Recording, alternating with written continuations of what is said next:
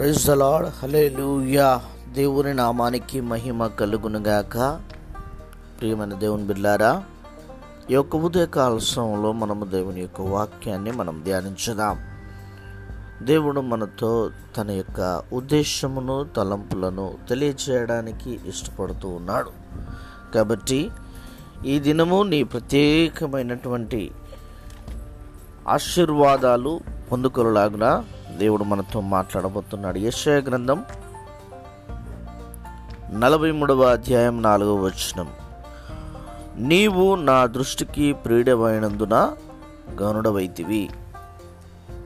నీవు నాకు ప్రియుడవైనందున గనుడవైతివి. ప్రియుడవు అయినందున అంటే నువ్వు